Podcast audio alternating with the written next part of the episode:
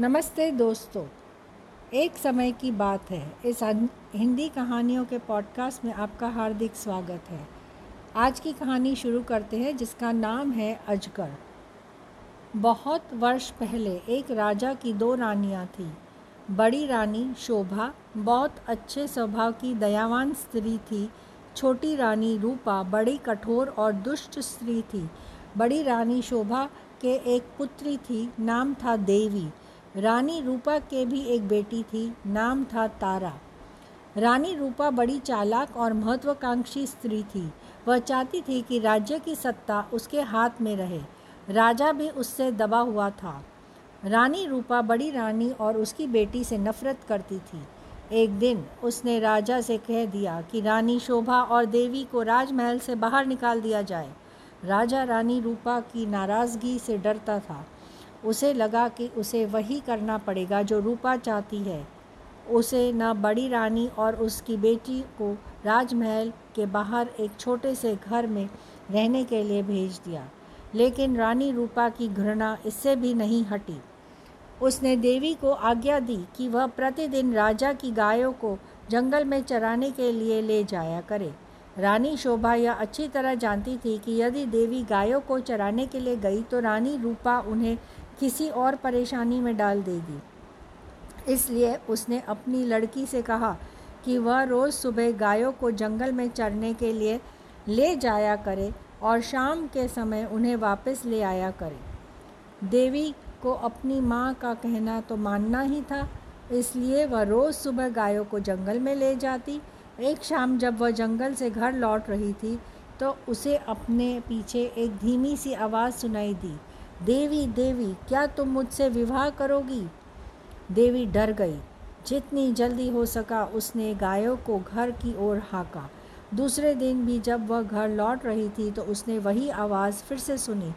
वही प्रश्न उसने फिर से पूछा गया, क्या मुझसे विवाह करोगी? रात को देवी ने अपनी माँ को उस आवाज़ के बारे में कहा। माँ सारी रात इस बात पर विचार करती रही। सुबह तक उसके निश्चय कर लिया कि यह जानना चाहिए कि कौन है और कौन उसकी बेटी को परेशान कर रहा है।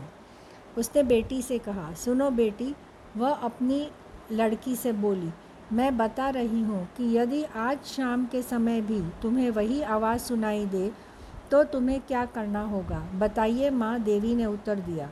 तुम उस आवाज़ को उत्तर देना, रानी शोभा ने कहा, कल सुबह तुम मेरे घर आ जाओ, फिर मैं तुम्हें, तुमसे विवाह कर लूँगी।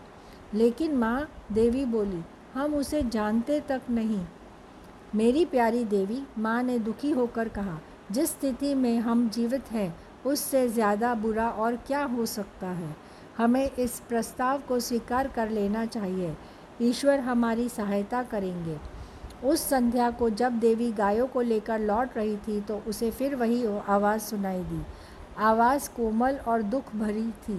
देवी देवी, क्या तुम मुझसे विवाह करोगी? क्या तुम मुझसे विवाह करोगी? आवाज़ बोली। देवी रुक गई। उसने पीछे मुड़कर देखा, लेकिन उसे कोई नहीं दिखाई दिया। वह हिचकिचाई। वह वहाँ से भाग जाना चाहती थी, लेकिन फिर उसे माँ के शब्द याद आ गए।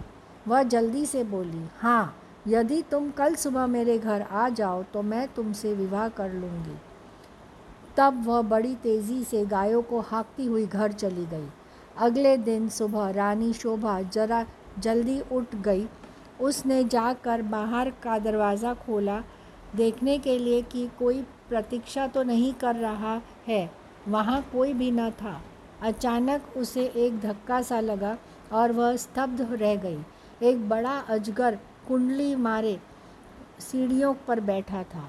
रानी शोभा सहायता के लिए चिल्लाई। देवी और नौकर भागे भागे आए कि यह बात क्या है देखें। तभी एक आश्चर्यजनक बात हुई। अजगर बोला, नमस्कार, उसका स्वर बहुत विनम्र था। मुझे निमंत्र निमंत्रण दिया गया है, इसलिए मैं आया हूँ।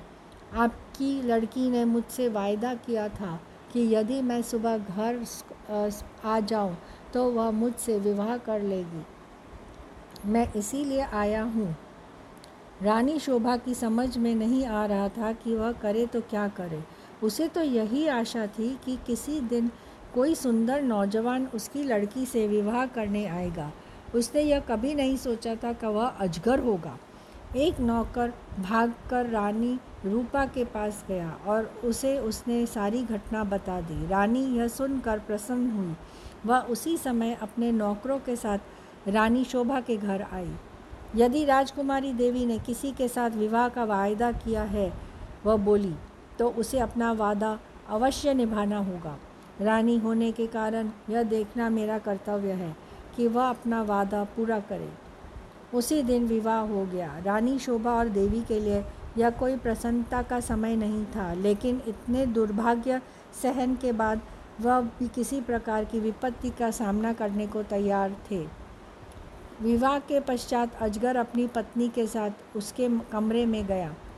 सारी रात रानी शोभा ने प्रार्थना करते हुए बिताई कि उसकी बच्ची ठीक ठाक रहे। दूसरे दिन बड़े सवेरे उसने देवी के कमरे का दरवाज़ा खटखटाया। एक सुंदर नवयुवक ने दरवाज़ा खोला। देवी उसके पीछे खड़ी थी। मैं आपको कह नहीं सकता कि मेरी जान बचाने के लिए मैं आपका और देवी का कितना आभारी हूँ, वह नवयुवक बोला। मैं एक श्राप के कारण अजगर बन गया था। एक वन देवता मुझसे क्रोधित हुए और उन्होंने मुझे अजगर बना दिया। बाद में उन्होंने अपनी करनी पर दुख हुआ हुआ तो तब उन्होंने कहा कि यदि कोई राजकुमारी मुझसे विवाह कर लेगी तो मैं फिर से मनुष्य बन जाऊँगा। और अब देवी ने मुझसे विवाह कर लिया है। मेरा श्राप टूट गया। अब मैं फिर भी अजगर नहीं कभी बन पाऊँगा। रानी शोभा बहुत प्रसन्न हुई। वह अपनी लड़की और दामाद को राजा से मिलाने के लिए ले गई। यह बड़ी विचित्र घटना थी। चारों ओर से लोग इस विचित्र नवयुवक को देखने राजमहल में आने लगे। सभी उत्सुक थे, सिवाय रानी रूपा के। रानी रूपा बहुत गुस्से में थी। उसने झल्लाते और खींचते हुए अपने आप को कमरे में बंद कर लिया। देवी का भाग्य उससे देखा ना जा रहा था। वह चाहती थी कि उसकी बेटी तारा भी ऐसी भाग्यशाली बने। आखिरकार उसे एक युक्ति सूझी। उसने अप, जब अपनी लड़की को बुलाया। देवी का विवाह तो अब हो गया है वह बोली। इसलिए गायों को जंगल में चराने के लिए तुम ले जाया करो। नहीं तारा चिक कर बोली इतने नौकर हैं तो फिर मैं क्यों गाय चराने जाऊँ? यह मेरी आज्ञा है रानी क्रोधित होकर बोली एक बात और भी सुनो यदि जंगल में कोई तुमसे विवाह का प्रस्ताव करे तो तत्काल कह देना कि तुम विवाह के लिए राज़ी हो। यदि वह अगले दिन सुबह हमारे घर आ जाए। तारा माँ के इस योजना से भयभीत हो गई। वह गायों को जंगल में नहीं ले जाना चाहती थी। वह खूब रोई लेकिन रानी फिर भी नहीं पिघली। तारा को उसी आग, उसकी आज्ञा माननी पड़ी। तारा रोज़ सुबह गायों को जंगल में चराने के लिए ले जाती थी और फिर शाम के समय वापस आती, लेकिन उसने एक बार भी जंगल में किसी तरह की आवाज़ नहीं सुनी, जो यह कह रही हो, क्या तुम मुझसे विवाह करोगे? फिर भी रानी निराश नहीं हुई। जंगल में कोई अजगर तो था नहीं तो जो तारा से विवाह का प्रस्ताव करता, इसलिए उसने खुद अजगर ढूँढने का निश्चय किया। उसने अपने नौकरों को एक अजगर लाने के लिए आज्ञा दी। बहुत खोज करने पर काफ़ी दिनों पश्चात उन्हें एक बहुत बड़ा अजगर मिला। उसे पकड़कर वे राजमहल में ले आए। आखिरकार रानी का अभिप्राय पूरा हो गया और उसने तारा का विवाह उस अजगर से करा दिया। अब रानी को संतुष्टता हुई। विवाह की रात तारा तथा अजगर एक कमरे में बंद हो गए। रानी आधी रात से सुबह की प्रतीक्षा कर रही थी। रानी रूपा ने सवेरे सवेरे ही लड़की के कमरे का दरवाज़ा खटखटाया। कोई उत्तर न मिला। उसने ज़रा और ज़ोर से खटखटाया, लेकिन दरवाज़ा तब भी न खुला। रानी से और प्रतीक्षा न की गई और उसने धक्का देकर दरवाज़ा खोला। मोटा अजगर ज़मीन पर पड़ा हुआ था, लेकिन तारा का कोई पता नहीं था।